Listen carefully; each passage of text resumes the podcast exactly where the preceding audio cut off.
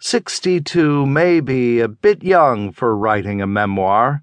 However, I felt that the distance between events and writing was long enough, but yet not too hazy, to tell my story of two of the most extraordinary adventures of our time.